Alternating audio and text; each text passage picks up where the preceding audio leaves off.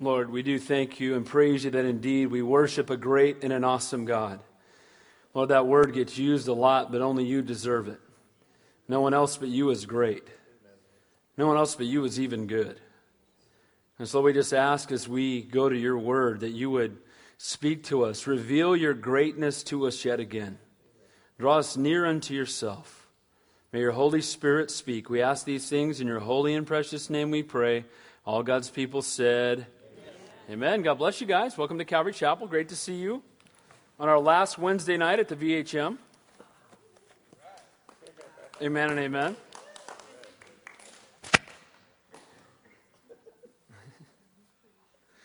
All right, turn your Bibles to 1 John chapter 5. As I said on Sunday morning, we're going to finish 1 John tonight. Be in 2 John on Sunday morning. Finished Genesis last week, so those uh, tapes are in the back free always, as always. Uh, CDs, I should say. I don't think we do tapes anymore. If you have a tape player, I don't know what happened to you, but yeah, get a CD player. It's okay. It's time. All right. So, what we've been looking at, First John, is we're going to sum it up tonight. We're going to start to see him review at the very end, the last few verses, really what this entire letter has been about. And what this letter has been about is encouraging Christians in a time when they're being outwardly persecuted, but inwardly, those who are claiming to be Christians, most specifically a sect known as the Gnostics, who believed they had special knowledge, were coming in and teaching a false truth, a false Jesus. And they were teaching a false Christianity. And in times when you're going through difficulty, there's a temptation to fall into the, you know, the newest thing to come down the pike, especially if somebody's charismatic in the way they deliver it, or if they say they've got some special new truth. And boy, there's nothing new under the sun, because here we are 2,000 years later, and the same thing still happens today. You know, most of the cults today, most of them are 100 years, 200 years old, a lot of them a lot less than that. It's some new word that came down the pike, some new thing, and usually by some new charismatic leader. And so this letter was written to the, to the early Christians who were outnumbered big time. They were a small minority in the world. We think we're a minority in the world today. There's a, way more Christians today. Way higher percentage of Christians than back in that time. And so they were a small minority, and he's encouraging them in the midst of all that to hang on to Jesus Christ. To remember that he's the answer, he's the hope, he's the truth. So we get to the final chapter, and the last couple of weeks on Sunday, and then tonight we're going to finish up. We talked about we can know for sure. And I know I repeat this, but I'm never going to be shy to re- repeat things because I know we need to hear them again and again. But we live in a time right now when people are very unsure about everything. And if they're and if you are sure, then something's wrong with you. You know, it's this moral relativism and, you know, hey, whatever's right for you, and we can't know for sure, and it's driven by experience, and there are no absolutes, and what a bunch of noise. I mean, here's the reality the reality is that there are absolutely absolutes, amen? And we can know for sure. And as we've been talking about the last few Sundays, we can know for sure, number one, the first thing we saw in verses 6 through 10, that Jesus is God. You didn't get that CD, grab it. Why? Because if you don't haven't grasped that yet, then start all over because that's where it starts. Amen. And he's not a God, he's the God. Number 2, we saw this on Sunday. We are going to heaven. Guys, we ought to be excited about that. Amen. We have eternal life. We are going to heaven. I mentioned to you I was doing a memorial service on Sunday afternoon, and uh, only God knows for sure but I may have been the only believer in the building. And can I tell you, there's such a drastic difference in standing before a group of people who have no idea about who God really is, facing the fact of eternity, facing death. And it was a great opportunity to share the gospel, but at the same time, it's heartbreaking. Because what people talk about are the good deeds of a man or the things that men have done. But guys, we're not going to heaven because anything we've done, but everything that he did for us. And we need to make sure that we are hanging on to Him with both hands because it's all about Him. And you know what? We are going to heaven. We can know for sure. Someone asked you that question. It shouldn't be, I hope so. I hear that a lot. Going to heaven? I hope so. Guys, not a hope so, it's a no so. Amen? Then, thirdly, we, can see, we saw that God answers prayer. And I loved, I don't know about you, how did you like getting into prayer groups at the end of service on a Sunday? Was that good? What are you going to say? No, actually, I didn't like that. Praying, man, not so much. That's like a manipulative question, man. If I say no, I'm not spiritual or something. Well, yeah, I guess you're not. Amen. But here's the point. Here's the point. You know what? We talked about that it's one thing to talk about prayer and it's another thing to do it. And we talk about prayer a lot, and we should. And the Bible talks about prayer a lot. But guys, we need to be like our Savior, who even though he was fully whole, perfect, holy God in human flesh, you often see him getting away to pray.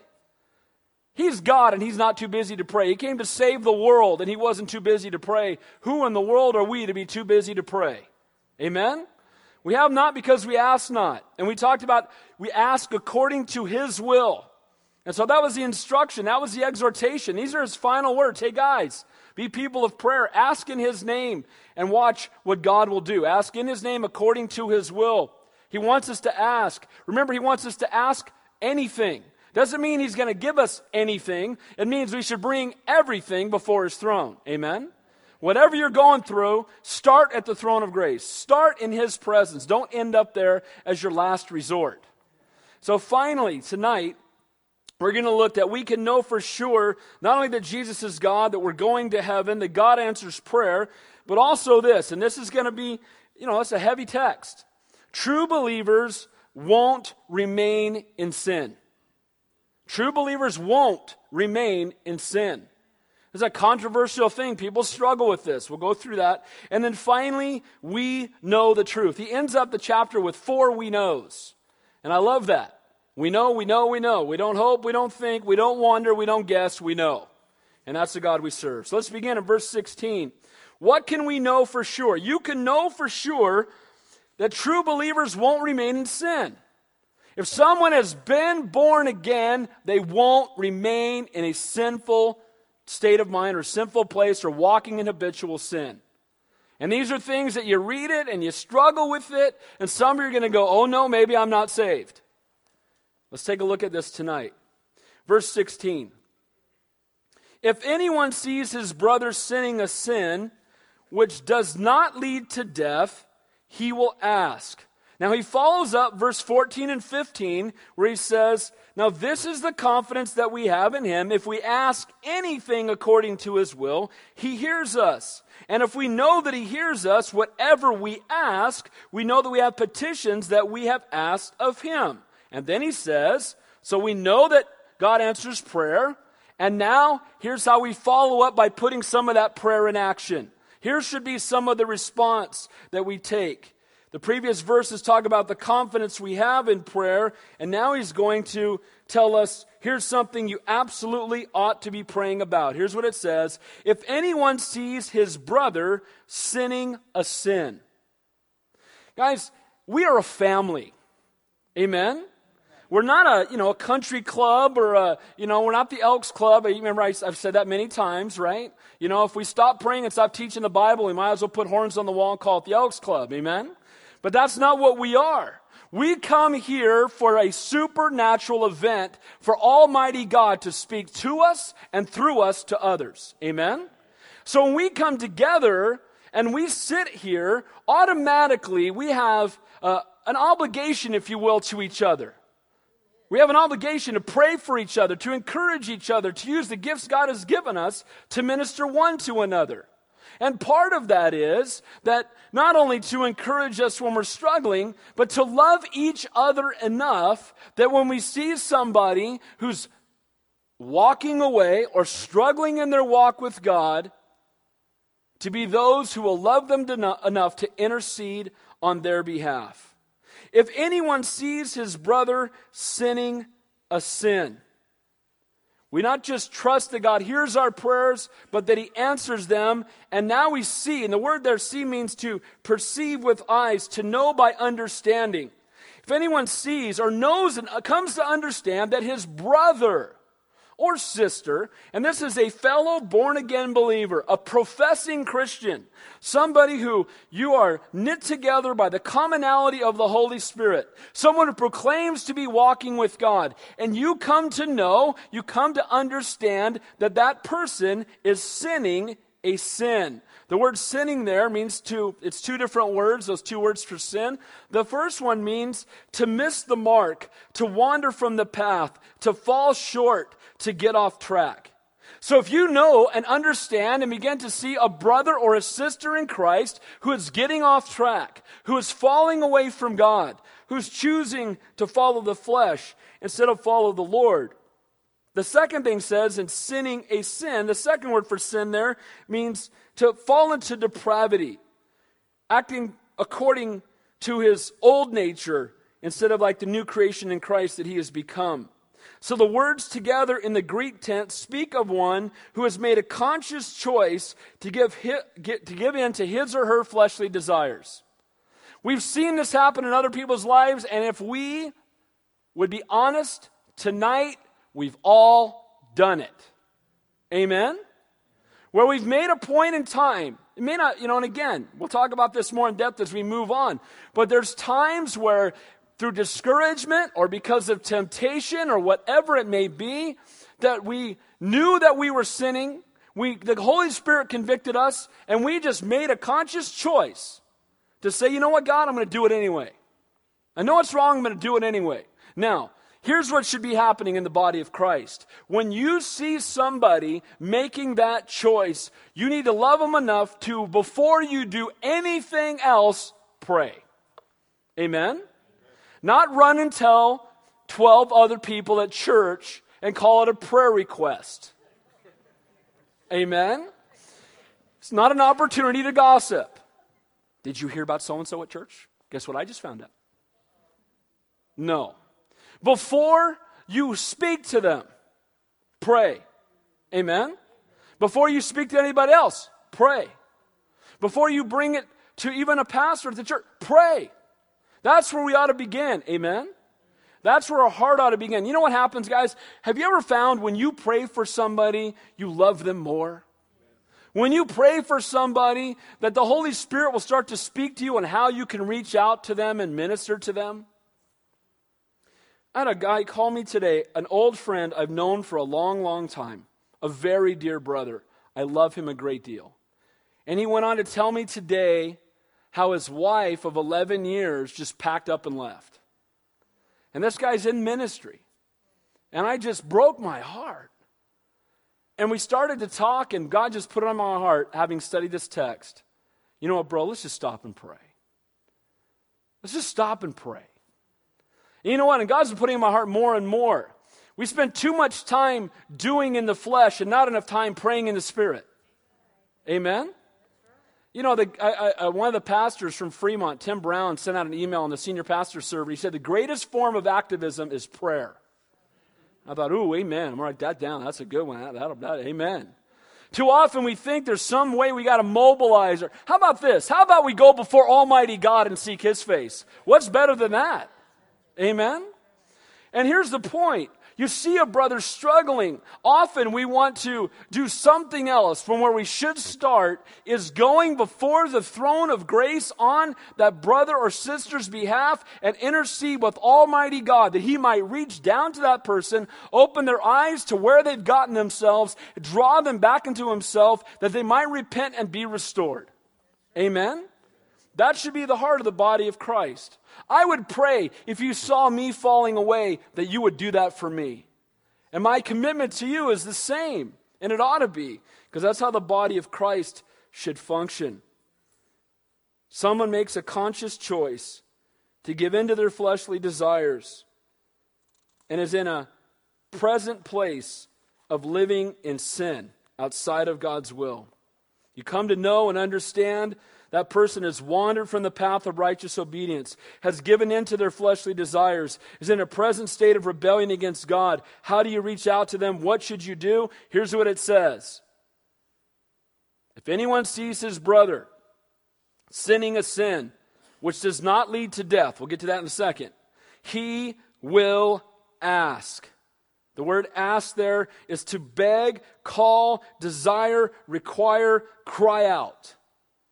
If you see someone in that state, and again, I'm not talking about, you know, they have a momentary argument with their spouse or, or they, you know, lose their temper for a moment. You know, we all do, and God restores us. I'm talking about someone who's in a place where they're in rebellion, they know it's wrong, and they're refusing to repent. That's what this is talking about.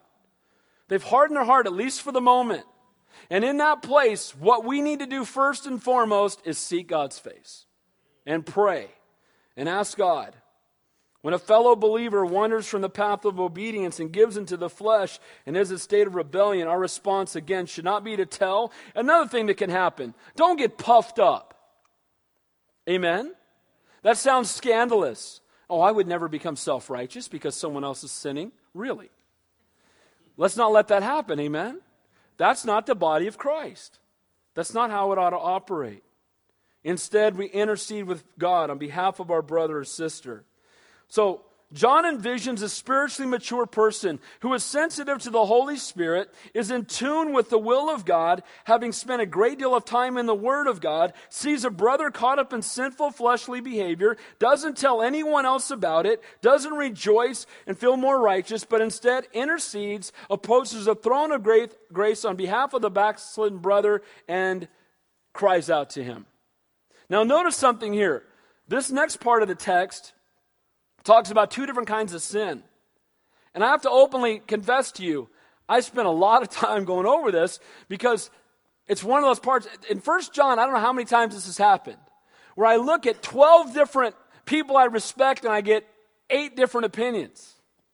And so I'm going to share with you a couple of different things that these things could mean. And I'll tell you what I believe it means, but it's nothing to be, uh, you know, so adamant about.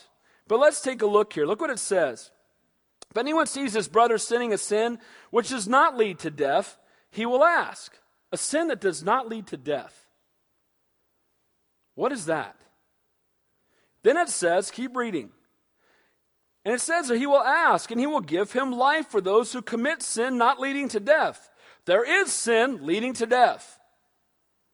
So, sin not leading to death, he says it twice, and then there is sin leading to death. Well, if you look at it purely from a spiritual perspective, doesn't all sin lead to death? What's the answer? The wages of sin is what? Right? Why do we die today? Because Adam and Eve sinned back in the garden. Had there been no sin in the garden, there would have been no death.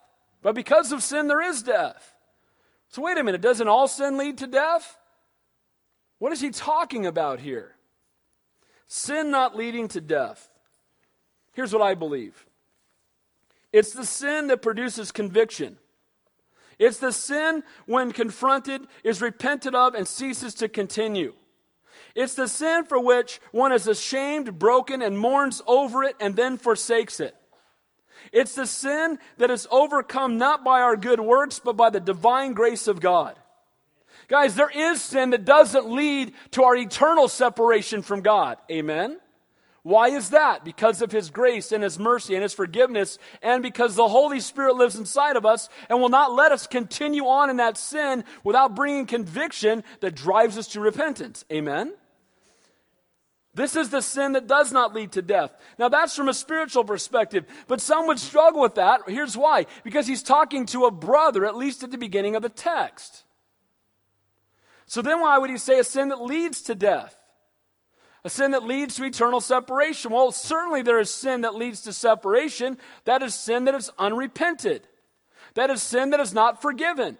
That is sin that is not covered by the blood of the Lamb. That is sin that leads to eternal separation from Almighty God. But wait a minute, he's talking to a brother. So, what could this mean in talking to Christians? Is there a sin leading to death when speaking of Christians? Well, if you look in the Bible, we have examples where people hardened their heart so much toward God, even as those who profess to be believers, and we can assume are believers in the Bible, that God strikes them down dead. Now, that's not something that's real popular to hear. You mean I can blow it so much God might strike me down dead? I, well, ask Nadab and Abihu.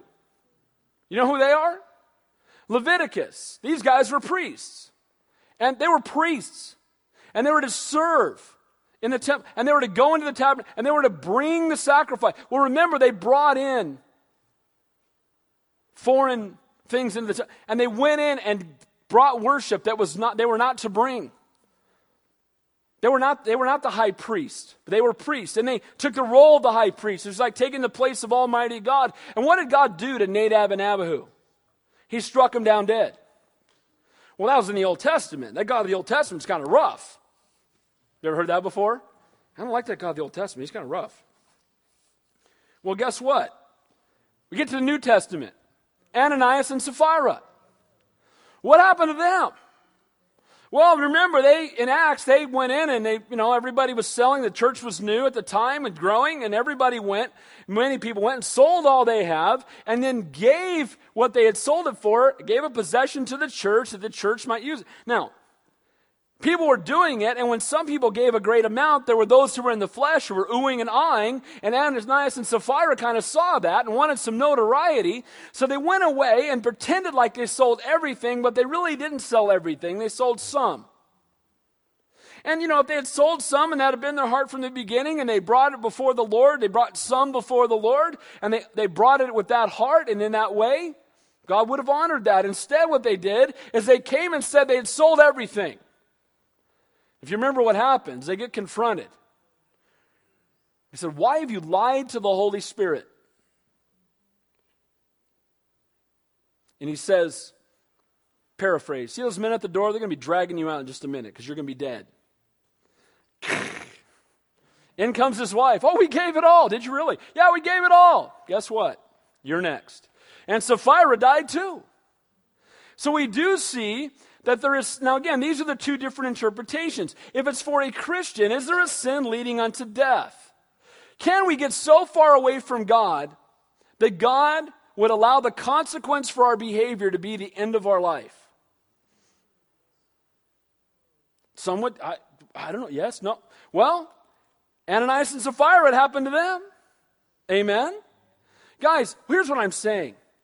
Guys, we need to live our lives sold out and set apart for God and understand that God is going to protect His name. And I do believe that especially if we're in a position being used mightily by God, there might be a time where He calls someone home rather than have His name be blasphemed anymore. Here's an idea. Let's just fall in love with God and not worry about that. Amen? How about we instead of debating that, well, I just don't think that's right. I don't think God would do that. I don't think God would. Hey, what, what does the Bible say? There's a sin leading unto death. Which is he talking about? He's talking to a brother. Is this physical death or is this spiritual death? Well, if you think it's spiritual death and he's talking to a brother, then you think people can lose their salvation. I don't believe that. So, what does it mean? This is what I wrestled with today, okay? I'm just sharing my heart with you. All right? He says in the text if anyone sees his brother sinning a sin which does not lead to death, he will ask and he will give life for those, give him life for those who commit sin not leading to death. So someone's living, uh, you know, in a sin that's not going to destroy them, but it is sin, and we see that it's rebellion, and in the midst of it, we pray for them, and the response is, look what that says there, and I'm backtracking, he will give him life. Guys, when you intercede on behalf of someone who's in rebellion, who knows God, God is going to use your prayer as a way to touch that person and bring him back to where he needs to be. How many of you have had the joy of doing that and seen it happen? Raise your hand. You know what? God is encouraging us and ensuring us that when we see that, we pray and watch God work. God's will for us is to pray for the lost to be saved and to pray for those who are caught in rebellion to be restored. Guys, it's not it's not who our prayers will be effective in reaching always as much as who we pray for. Guys, it's not, our, it's not up to us if the prayer gets answered the way we want it to be or not. Here's our calling pray. Here's your calling intercede. Here's your calling love somebody else enough to take the time to intercede for them when they will not intercede for themselves because they're in rebellion. Amen? That's the body of Christ. But look what it says here. This is puzzling a little bit. Look at the end of the ver- chapter. It says, He will give him life for those who commit sin not leading to death. There is sin leading to death. I do not say that he should pray about that. What? You read that, now wait a minute. There's some people that are so far out there that God is going to take their lives, and you know what? If you just read this and you don't really take the time to stick, you know, to dig deep, it sounds like he says, don't even bother praying for him. It's too late. Is that what it's, what does it say? I do not say that he should pray about that. Guys, here's the thing. I don't know how far away someone's gotten from the Lord, and ultimately, I don't need to know. Here's what I need to know I can pray.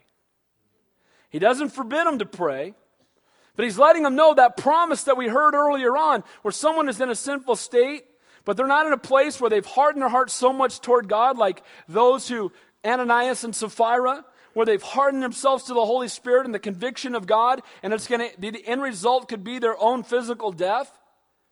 He's saying, look, when you pray for somebody who is still sensitive to leading the Holy Spirit, you can be assured that the love of God is going to reach out and touch them. You pray for them. Now, you might pray for someone with a hard heart. They may or may not receive that. That's what basically is saying. That's what Pastor Dave paraphrased. But guess what? Let's pray anyway. And let God sort it out. Amen? How about we pray for everybody? How about we don't say, you know, that guy's beyond prayer? Yeah, beyond prayer. Take him off the list. No. You don't see that in Scripture, do you? God is a loving, a gracious, a merciful, and a faithful God. I pray that we would love each other enough that we wouldn't wait till we got to be Nadab and Abihu to reach out. That we wouldn't wait till we became Ananias and Sapphira so hard. And, you know, we've had things go on even here in our, our fellowship where it can seem a little harsh where without publicly doing it, in a sense, we kind of remove fellowship with some people. Now, let me tell you why you do that. You don't do that to destroy them, but to restore them. Amen? Because someone should not be walking in habitual, you know, living that ungodly lifestyle, being in a place of rebellion, and still be able to enjoy the fellowship with God's people. Because what that does is it gives the, you know, the air that, hey, I can live in my sin and still have fellowship with the Lord and his people, but you know what? You can't. Because you've separated yourself from God, and we need to love each other enough. It says to deliver people over to Satan. Why? For the destruction of the flesh. Not to kill them, but to restore them. That's what godly discipline is all about in Scripture. So here we are. You, you see someone sinning a sin. What should you do? What's the answer? Pray. Not tell somebody else, pray. You know, you go to Matthew 18, if you see someone they've sinned against you, at some point you go and confront them. If they're, if they're just in sin and you've prayed for them and you have a burden to go talk to them, let me encourage you to do that. But do it in love. Amen? Love people enough to go to them and encourage them and minister to them. Now, from a spiritual perspective, just to finish that off, some people could say that sin leading to death is the blasphemy of the Holy Spirit. How many have ever heard of the blasphemy of the Holy Spirit? The Bible talks about one unpardonable sin. What is it? Blasphemy of the Holy Spirit. I've had as a pastor for 20 something years now, people come up to me and say, I think I might have blasphemed the Holy Spirit. I think it's over for me. I can't be saved. Let me tell you something. If you care about whether or not you blaspheme the Holy Spirit, you haven't. Amen? Because the people that have and have hardened their heart toward him don't are not convicted about anything. Amen? So if you're here tonight and you've struggled and you've sinned, get right with God. But know this, it's not too late for you to be saved if you're still convicted that you're a sinner. Amen? That searing over is where people just reject the Holy Spirit their entire life. They sear themselves over to it and they blaspheme the free gift of salvation that's been offered to them by rejecting it for an entire lifetime. So what I tell people often, they say, "Oh, I think," I, and I'm overwhelmed," but then you haven't done it because you're overwhelmed. Amen. You're convicted. Somebody who's blaspheming the Holy Spirit is not convicted about their sin. So, prayer for those who have so hardened their hearts that they've given themselves over to sin that leads to death doesn't forbid that we pray, but it doesn't come with the same promise that if we ask, he will give life. Not sure where the person is in rebellion, pray. Verse 17. All unrighteousness is sin. That's pretty clear, isn't it? If you underline stuff in your Bible, good thing to underline. Back in, in verse in chapter 3, he said, Whoever commits sin also commits lawlessness, and sin is lawlessness. So in chapter 3, he says, breaking the law is sin. Now he broadens the definition of sin. It's not just breaking the law, it's anything that's unrighteous. Have you ever had someone say to you, Well, it's not sin, it's not against the law? You ever heard that before? Some of our, uh, if you're one of them, God bless you, I love you, but I'm going to tell you anyway. Some of our local, I love to smoke dope people say, well, they legalized it, so if I can smoke it, it's not against the law. Depends on whose law you're looking at. Amen? What comes up out of the ground? God wouldn't grow it if we couldn't smoke it. You've heard me say this before. Try smoking uranium or mercury. See how it works out for you. Comes up right out of the ground. It's all natural. Right? So dumb. Here's the point Be not drunk with wine, be filled with the Holy Spirit. Amen? I don't need drugs. I got Jesus.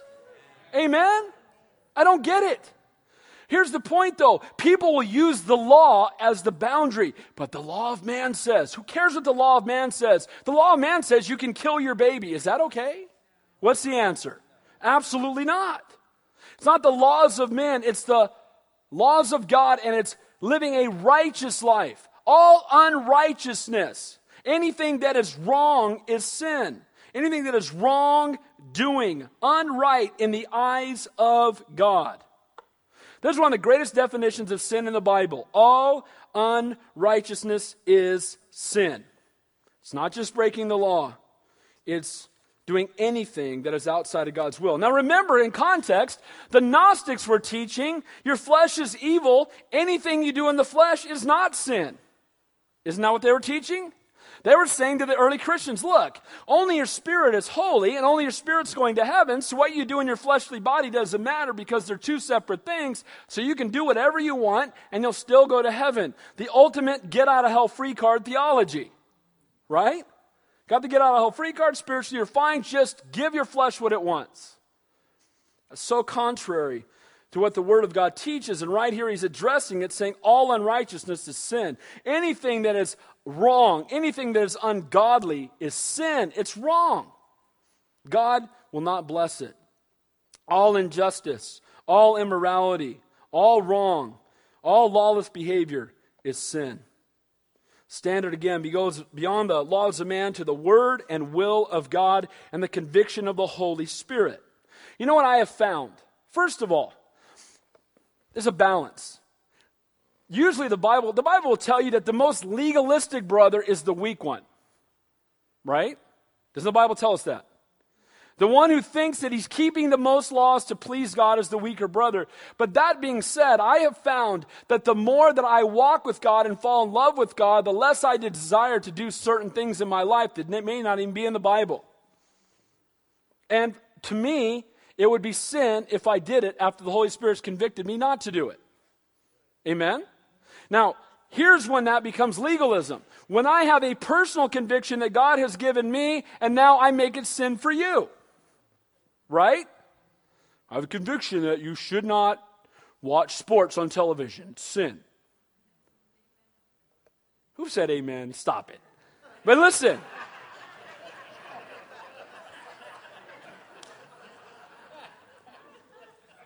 Speaking of legalism, no, I'm just kidding.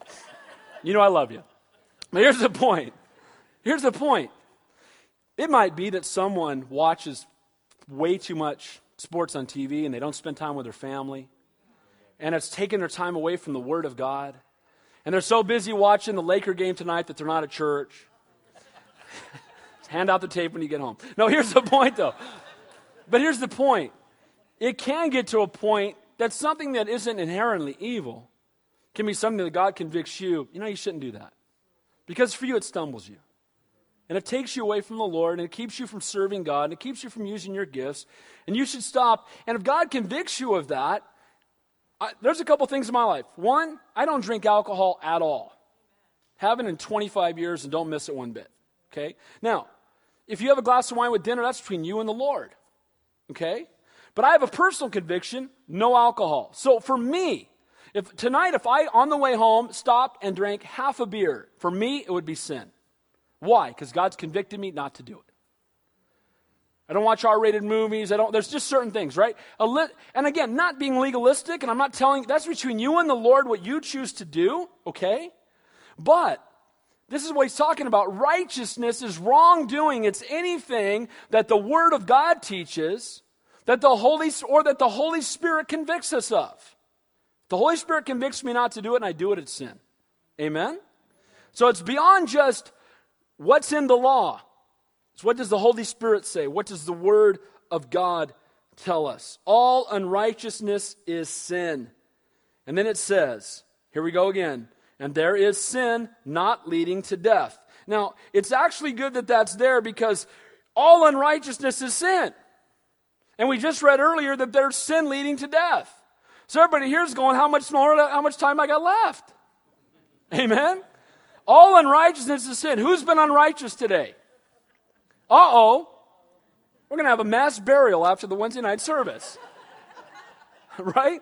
You read that and you think, well, ha. All unrighteousness is sin. Here's the good news not all sin leads to death. You know why? Because when we sin, we're convicted. While sin is an affront and an offense to God, it is deserving a righteous judgment and the wrath of God. Not every sin leads to an immediate physical death, or again, we'd all be dead right now. God, in His grace, gives us the opportunity to have our sin dealt with, to have Him pay the price for it in our place. Guys, we're all sinners. That's why He sent a Savior. Amen? Amen? There is sin and rebellion and a hard heart and walking away from God and choosing to go our own way that can result in disaster. But, guys, if you're walking with the Lord, when you sin, you're going to be convicted, and it's going to drive you to a place of confession, brokenness, and repentance. Amen? And you know what? God will by no means turn you away when you come to Him with a confessing heart. That's the God we serve. Where sin abounds, grace abounds much more. Amen? God, in His grace, gives us the opportunity to have our sin dealt with as we respond to our sin under the conviction of the Holy Spirit. Verse 18. Here come the we knows. Here's where I got the we know, we can know. This is where I got it from. The end of this chapter. Four we knows. Here's what he says We know that whoever is born of God does not sin. What? You just made me feel better about the thing. Now, what does this say? Whoever, we know that whoever is born of God does not sin. Do I, can I take my hand raised back now? Can I, can you ask that question again? Right? Here's what it says Whoever is born of God, whoever's been born again, whoever's been born from above, does not sin. Oh, man. I didn't want to come tonight. The Laker game was, this is really, this is tearing me up. This is a hard chapter to understand unless you take the time to really investigate. Born of God, born again, does not sin. Wait a minute, all have sinned. I sin every day. I must not be born again. Here's the key the word does not sin, the way that it's written in the original language, speaks of a present tense continuous action. Here's what it means does not keep on sinning. Whoever's been born of God does not keep on sinning, does not continue to walk in rebellion, does not disregard the conviction of the Holy Spirit. Now, again, doesn't mean we don't sin, but when we do, conviction comes and repentance follows. If there's no conviction and no repentance, there's been no salvation. Amen? Holy Spirit's not going to sit idly by while you walk in rebellion. Now, again, some of you may say, Well, I walked away from God for several weeks or several months, maybe for some of you, several years. The fact that you're back proves that you were His. Amen? The fact that you're born of God. You don't keep on sinning. Back in 1 John 3, he said, Whoever abides in him does not sin. Whoever sins has not seen him or known him. Again, it's the same thing. Whoever is walking in continual, habitual sin without conviction does not know him and has not known him, and is not abiding in him, and has not been born of God, has not been born again. It's important that you understand this verse because if you don't, you're going to walk around condemned all the time. Guys, he who the Son sets free is free indeed. There is now, therefore, no condemnation for those who are in Christ Jesus. Amen? You need to read that verse and understand what it's saying. Now, it should grab a hold of our hearts because we should not be living lives of rebellion. Now, remember, who's he talking to? Who's in the group? Who's been teaching false doctrine? The Gnostics. What did they say? Live like you want. Walk in habitual sin. Live an ungodly life. He said, No, if you're born of God, you won't do that. So, what is he saying about the Gnostics? They're not born of God. Why? Because they're living in habitual sin and they don't care. There's no conviction. If anything, they're teaching others to do the same. In the battle against sin, it's essential that we keep our eyes on Jesus. If we've been born again, we've been given a new nature. We're new creations in Christ. And when we then have resources to be free from habitual sin, God has given you the ability as a born again Christian that you don't have to sin. But will you? Okay, but do you have to? Okay, no. Will any of us achieve sinless perfection in this life? No. If you said yes, now you're prideful and you just blew it. Right? Amen? There's no way. That's not going to happen. But we ought to live every day desiring to walk in the center of His will at every moment. Amen? And we should never say, well, I'm going to sin anyway. It's no big deal. No, sin's a big deal. You've heard me say it many times. We're not sinless, but we should sin less. Amen? So while we struggle with the daily temptation to sin, it no longer reigns in our bodies. The Holy Spirit within us empowers us to walk in holiness, to flee temptation, to say no to sin, and we're grieved by it. Whoever has been born again does not live a lifestyle of habitual sin like the Gnostics did. Now look what it says. But he who has been born of God keeps himself, and the wicked one does not touch him. You've been born of God, you keep yourself. The word keep means to attend, to carefully take care of, to guard what you presently own. Now, this could refer to us keeping ourselves from sin. That could be. But here's what I think it, it means. Look at it again. But he who has been born of God keeps himself. Who is the first begotten? He's always been, but the first begotten. Who is it? Jesus Christ. And he keeps, and some translation doesn't say himself, it says keeps him. Who's the one who keeps us? It's Jesus Christ. And I believe that's the best translation of this verse. It says in 1 John 5 18, this, this verse in NASB, we know that no one who is born of God sins, but he who was born of God keeps him, and the evil one does not touch him. The NIV, the nearly inspired version, says this We know that anyone born of God does not continue in sin. The one who's been born of God keeps him safe, and the evil one cannot harm him. So it could refer to us keeping ourselves, but I, you know what? That's not such a great encouragement because we don't do it. Amen? And we blow it. Isn't it better to know that He keeps you? Isn't it better to know that He's the one that keeps you where you need to be? He's the one that holds you in place. And then it says this, and the wicked one does not touch him. Now, the Lord is protecting you so Satan can't touch you. Amen? It says in John 10, My sheep hear my voice, and I know them, and they follow me, and I give them eternal life, and they shall never perish, neither shall anyone pluck them out of my hand. My Father who gave them to me is greater than all, and no one shall pluck them out of my Father's hand. Guys, we're in God's hand.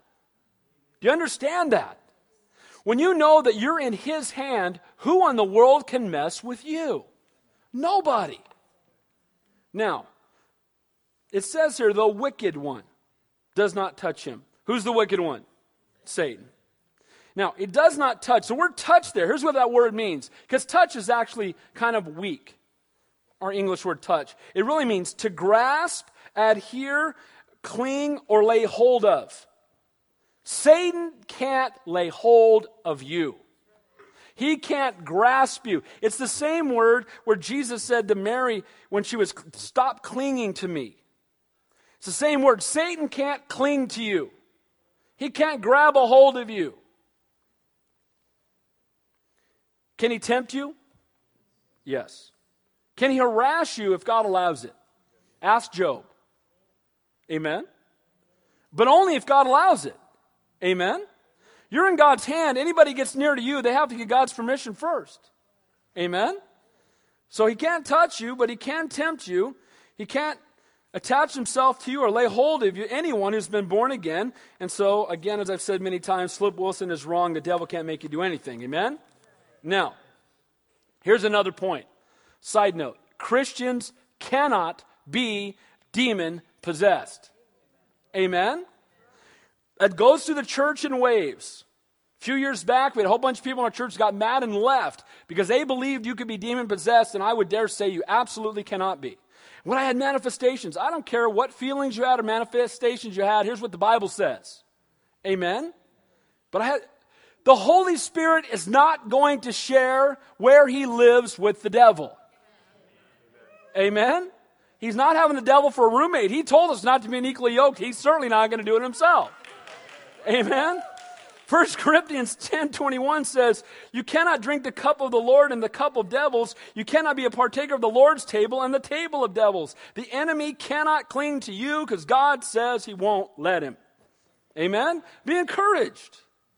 Verse 19, here's another we know. So we know that whatever is born of God does not sin. Number two, we know that we are of God.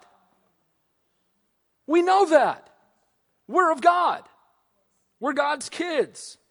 We know that we are of God, and the whole world lies under the sway of the wicked one. Those who are born again, we've been separated from the world. We're in the world, but not of it. We're no longer under the sway of the wicked one. We are not under the control of the enemy.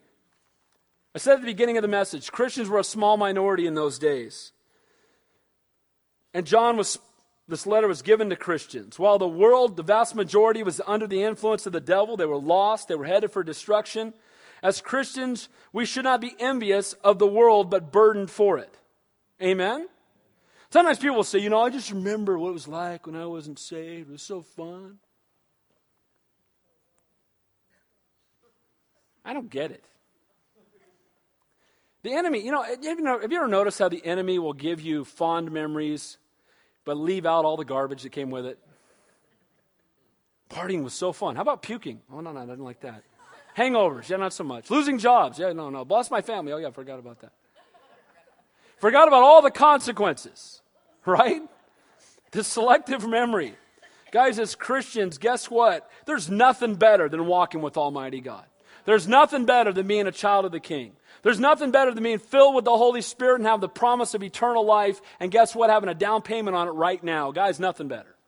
Nothing the world has to offer that can touch what we have in Christ. We are of God. We are not of Satan or of the world. We can walk in victory over the flesh, over the world, and over the, the devil because greater is he that is in us than he that is in the world. Amen? So, we know that we are of God and the whole world lies under the sway of the wicked one, but praise God that true believers won't remain in sin. Praise God that we can know for sure the true believers, as born again Christians, we will not remain there because the Holy Spirit won't allow it. Amen? And that should be encouragement for us, but also encouragement for those that you know who you knew, have seen the fruit of the Holy Spirit in their life, and maybe they're in rebellion right now. According to this text, pray. Amen? Pray that God would draw them back into Himself. Lastly, true believers can know for sure that we know the truth. Look what it says in verse 20. And we know that the Son of God has come and has given us understanding that we may know him who is true. And we are in him who is true, in his Son, Jesus Christ. This is the true God and eternal life. We know the Son of God. Guys, we know the Son of God. We don't know about him. We don't know of him, we know him. And the word know there, gnosko, means to know by experience. We have an experiential relationship with the Son of the living God. People are looking for someone to be an adversary. Someone to, you know, as a youth group, people used to say, you know, my homie's got my back, man. You know, if I ever get anything, my homie's got my back. How about this? Created the universe, got my back. Amen? Alpha and the Omega, got my back. On my side. I don't know about him, I know him. I have intimate fellowship with him. As believers, we're married to him. Amen? We're the bride of Christ. The one and only Son of God, Jesus Christ. We know him while others only know about him. Guys, stock market, who cares? We know Jesus. Amen? Economy, who cares? We know Jesus. You know what's happening with our politics? We should pray and we should vote, but who cares? We know Jesus. Whatever struggle or trial or difficulty, health matter, whatever we're going through, we know the Son of the living God. Guys, be encouraged tonight. Amen? Remember, he's writing this to the guys who are hearing from the Gnostics. Hey, there's a better way. Hey, there's something else over here. There's a deeper truth that you don't know about. Hey, guys, remember, you know the Son of God. What's better than that? What else could they offer you that's better? Than, what do the Gnostics have that you don't already have? Nothing. Amen? Got to have peace because we know the Prince of Peace. Guys, we don't only know him, but he's given us an understanding. He came that we might understand. Guys, this understanding was given to us. We didn't earn it. He revealed himself to us. What does he want us to understand? That we may know him who is true, that we are in him who is true, in his son Jesus Christ. He came that we might understand the truth. People are looking for truth. You want the truth? Look at Jesus Christ. You want to understand what life's all about? Look at Jesus Christ.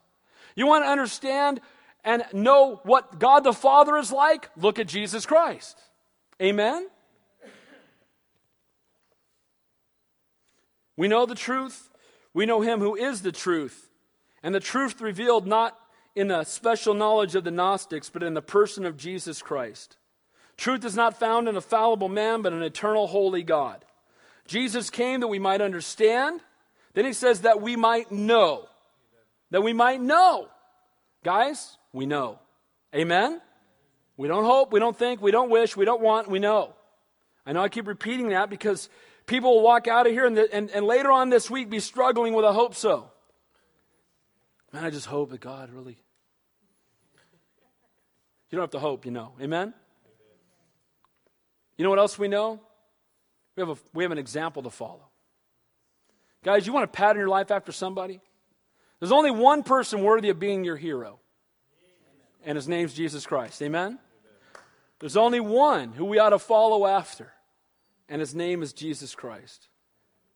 Jesus came that we might understand, that we might know the truth, we might have an example to follow, and to reveal holy God to sinful man and to restore sinful man back to holy God. You want to see the personality and the character of God? Look at his son. We know him who is true. We know the one who is true. The Gnostics were preaching a lie saying they had a deeper truth. Guys, we don't need a deeper truth. We walk with the truth. We know the truth. We are in the truth. Amen? We don't know about him, but look what it says. We are in him who is true. We're in him. Have you ever thought about the fact that you are in Christ right now? Not going to be in him in heaven, you're in Christ right now. Guys, Positionally, that's who we are. We are children of the King. This is another reason why we cannot walk in habitual sin. We're filled with the Holy Spirit and we're in Christ, and He's not going to sit idly by while we're in the midst of that. Then it says this who is true. Who is true. He is the way, the truth, and the life. Guys, we've been looking for the way, we found the way. Amen? And there is no other way. Looking for the truth, we know the truth. Need not look anywhere else for answers. Must not listen or be swayed by the lies of the false prophets like the Gnostics. And guys, we have the only life worth living, the one that will outlast our time on earth. Remember that song I used to sing when I was a kid? I've got a home in glory land that'll outshine the sun. Amen? Guys, our home is not here. This life is temporary and we have a life, the only life that is worth living because it's, gonna, it's a life that's going to outlast this one. These are great words of encouragement as he closes out this letter. We know. We know him. We know the truth. We're in him. We're walking in the truth. It says, in his, we, have, we are in him who is true in his Son, Jesus Christ. Jesus is the only true God. He is the eternal one. He is the, sor- the only source of eternal life. And then he closes with these words that may seem odd to you, but then we'll talk about them just for a moment as we close. Then he says, Little children, keep yourselves from idols. Amen. Little children, this is a term of great endearment. He's written this letter filled with exhortation. He's written this letter filled with encouragement, but boy, he's, he's gotten after him a little bit. But in the end, how does he end it? He encourages them with who they are in Christ, and then he says, Little children. This is a title that speaks not only of deep affection, but indicates a family relationship. It speaks of their humility, that they're teachable. It implies faith and weakness on their part. And what final word does he have to his little children, having spoken to these precious saints? Who are outwardly persecuted and inwardly tempted by false teachers. Here's what he says Keep yourselves from idols. His final warning after this entire letter is stay away from the idols. Why? Because he knew that not only for them, but for us today, idols are a temptation. Idolatry is not just praying to a statue. Idolatry is when we put anything in front of the Lord. Amen? Anything. When God comes second to anything, that's idolatry. It can be your career, it can be your possessions, it can be watching sports on television, it can be anything that we make a greater priority than walking with Him. You know what else, in closing, can be an idol? Ministry. We can be so involved in doing the work of the ministry that we forget the one who are ministering to first and for. Amen? We can get so involved in doing stuff for God that we lose out on our intimacy with God. Anything that we put in front of the Lord becomes an idol. Little children, keep yourselves from idols. Amen. So, what can we know for sure? Number one, that Jesus is God. Amen. Number two, we're going to heaven. We have eternal life. Number three, God answers prayer. Number four, true believers will not remain in sin.